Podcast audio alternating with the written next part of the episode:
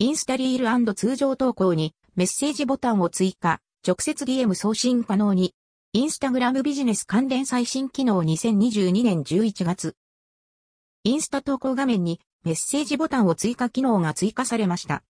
通常のフィード投稿リール動画でもメッセージボタンを追加可能。インスタ広告を使わなくてもオーガニック投稿に DM ボタンを設置できます。投稿すると投稿下にセンドメッセージとボタンが表示され、タップするとメッセージ入力欄から直接 DM 可能です。ビジネス利用しているアカウント等では積極的に利用したい機能。